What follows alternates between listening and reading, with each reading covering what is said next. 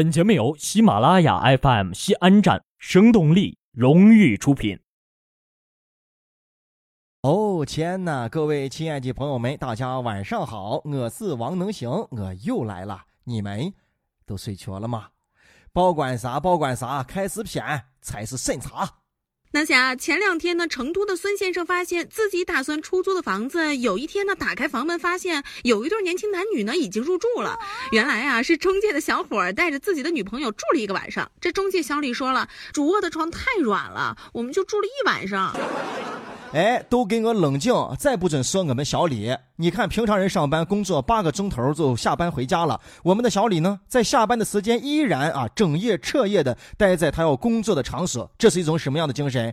爱岗敬业，无私奉献呀、啊！我就准备送给小李一个锦旗，上面写着几个烫金大字：一个爱睡软床的男人。也因为人家床软，你就在外睡了一晚上，这是啥理由嘛？小李，不至于吧？你没有睡过软床吗？难道平常你在屋里边睡的是你造化的煤气糟啊？又想割几倍？我看那个视频啊，看你瘦的那个样子，也就不难理解你为啥爱睡软床了。不过还是那句话，小伙儿太年轻了，啥事没经过。跟你说啊，小伙子睡软床啊，对腰不好啊。你要想对腰好的话，那还得是睡硬板床。你不光睡软床害了自己啊，你还带上你及小女朋友，你真是害人不知深浅呀！你看房东推门进来，你看你们尴尬不？这四目不六目相对，气氛很诡异啊！我看那活脱脱的像一个捉奸的现场啊！这就是你的女朋友吗？因为这个女的啊，还是从衣柜里边被人给寻出来的。小李一脸委屈，撒三哈在外承认着错误。哎呀，床太软了，我实在是控制不住自己了。小李啊，床软这个理由我给你九十九分，但是差这一分却是最关键的关键。你脑子这个碗啊，粘的还是太慢了。你应该跟房主这样说嘛，你说你看我要卖你的房子，我是不是得好好的深度体验一下，对吧？我才能卖一个好价钱。没有实践哪有发言权呀？你看这忙，我准备给卖房的人说，这一家这个房这个床软得很，绵得很，感觉爽得很，对吧？我一个人试也试不出来到底有多软，那我就把我的女朋友叫过来，对吧？那得折腾一下嘛。你看这个床到底有它多耐受。事实证明啊，这个床真的是一把好床，好床。刚才说了半天都是觉得这个小李很搞笑，但是我刚突然反应过来一个问题，使我的心情变得异常的沉重。你们有没有考虑到，哎，这个小李是一个连房子都没有的人，他竟然有女朋友。小李竟然有女朋友，哎，这这不要劝我，不要劝我，哎，这不要拦我。不管这房子是不是小李的，但是我觉得啊，奏朝引凤这四个字让小李再一次给验证了。你看，只要有一个房子，对吧？凤凰自然来啊。每行每业啊都有他的职业道德跟操守。这小李作为房屋中介，擅自吃人家卖家的房子，他就是不对。那你说你要是一个卖车的中介，你还成天开着卖家的车去胡转去啊，去看妹子，让妹子蹭你的车吗？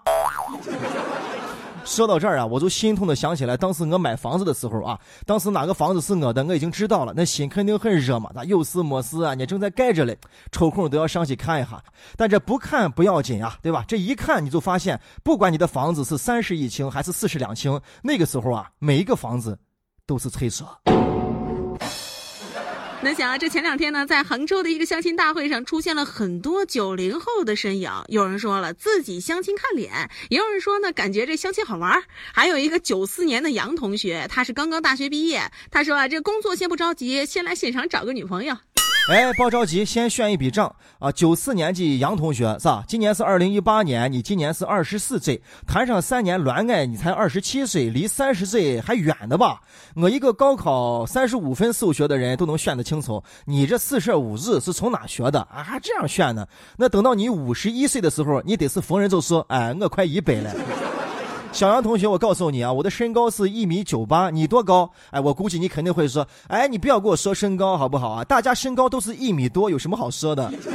废话，一米五跟一米九八差远了，好吧？那中间差了一截甘蔗的距离呢。能行啊，四个八零后，其实早些年啊，我都隐隐约约的有预感。现在你看，九零后都已经开始相亲了，都自己都快三十了。我终于明白啊，这八零后再也不是啊这个青春的代名词了。你看相亲这个场合，八零后你有资格去吗？你都不好意思去。人家说，你看这个老嗖嗖老阿姨，你们来干啥来了？你们是给自己的儿子和女儿来定亲的吗？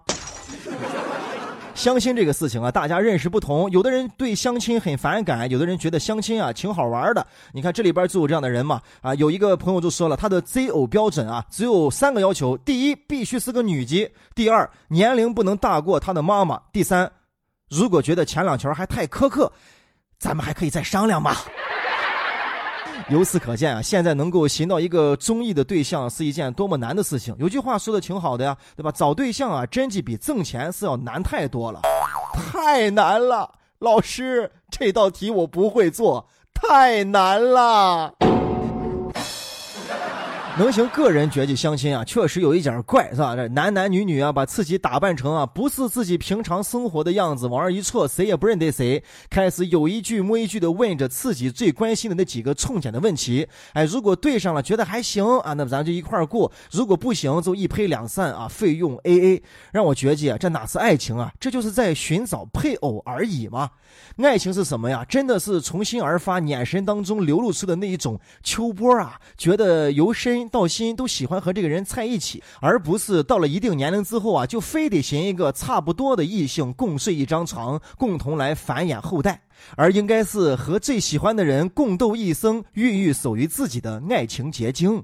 哎，那我可不是说相亲不好啊，因为相亲成功的范例是比比皆是。那可以说相亲这样的方式啊，在快节奏的社会是解决单身男女找对象问题最直截了当、简单粗暴的一个办法。只是吧，能行个人感觉这样的方式有一点像回到了早些年那个年代啊。我婆娘还跟我讲过，说那个时候人寻对象啊，都人都戳到这个洞房里边去了，还不知道对方长得是个啥样子，对吧？父母之命，媒妁之言嘛。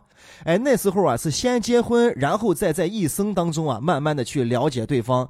你看相亲现在好像异曲同工啊，对吧？一相亲觉得对方条件差不多，谈上一年，先结了婚，要个娃再说，然后再慢慢的了解对方。只不过现在这个时代啊更开放了，了解不好，一言不合插头离婚，也是现在离婚率为啥这么高的一部分原因吧。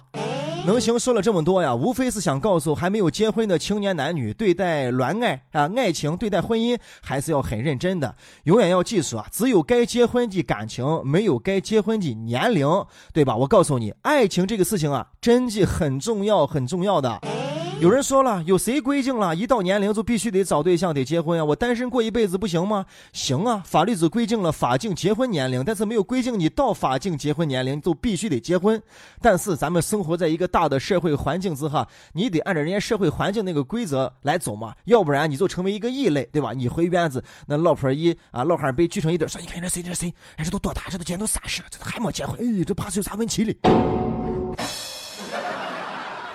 像这样的例子呀、啊、有很多，所以啊，我既然我们要随大流了，我们就在爱情这个事情上啊，谁的自主一点，谁的自我一点，千万不要因为啊这个你的年龄大了，或者家人在催啊，或者是各种各样的原因，就盲目的差不多的找到了一个人啊，就跟他结婚了。一定要知道爱情很重要，把它放在第一位。你就这样想一下，你嫁给一个不爱的人，每天干燥一整年，头往过一扭，一看咦，咋还是这这，你看你心里难受不？还要睡一辈子。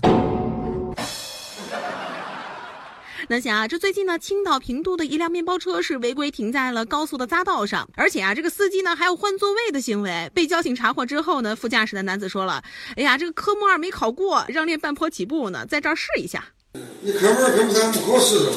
就是他让我练半坡起步，在这个地方试一下。然后你开个车在上面爬练半坡起步，试一下，试一下，起来过没有？呀。还是青岛小哥啊，山东人啊，我告诉你啊，青岛小哥不好演，演了冒你眼啊，还插你肋插骨，你还不敢呵呵？你说啥嘞？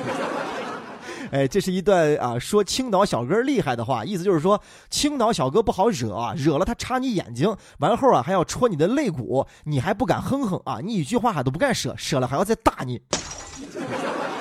像这样青岛小哥的小段子啊，全国各地都有，这都类似于东北的那个你瞅啥我瞅你咋地，你再瞅一眼你试试，就相当于咱陕西的事，你再把我逗一下，你伺候一下，你敢把我逗一下，来，你帮我斗一下，还把你还砸湿死了，我跟你说，你放学别走。不过总的来说呀，还是人家这个山东小伙儿不好野呀、啊。你看人家在高速的匝道上啊，开始练半坡起步。我就问一下啊，这小哥啊，你这个科一是怎么考过的？所以交警搜搜啊，赶紧让他重新考科一，了解一下高速的匝道到底是干什么用的。你在上面练半坡起步啊，你干什么啊？你是不是有病啊？没有错啊，这个病就是马路杀手病啊，最好是起早发现，起早的治疗，或者是把它压制压制。你要看这个小伙正儿八经拿到驾照上路行驶，你光说你心里怕怕不怕怕啊？马路杀手不可怕，可怕的是内心强大的马路杀手啊，在高速上开始练车，你怎么考虑的？哎呀，把你还没还没长死哎，那你咋没说把车骑到这个高速公路隔离带上去练单边桥去？哎，你咋没说在高速上你行一下练一下会车去？哎呀，把你还弄死了！不过呀，以我的分析，这个小伙子的驾校教练也绝非是等闲之辈，一看都不是一个普通人啊。那有可能是是赛车手下来的吧，是吧？科一在他的心里边，科一是先要上高速，跟赛道一样；他的科二我恐怕都是甩尾，他的科三怕都是腾空的翻越，他的科四怕都是呃如何拨打幺二零进行自救。我们知道学车的人心都是特别热的，想早点拿到驾照就可以开着新车自由驰骋了。但是我告诉您，从第一天学车开始，就要把各种法规呀、各种规范呀、规则呀啊、呃、根植在自己的内心里边。等你拿到驾照那一天啊，开上车了，理论加实践，你才能够成为一个优秀的司机，对，优秀的老司机。能行哥在陕西渭南向你问好，祝你好梦。晚安，早点睡吧。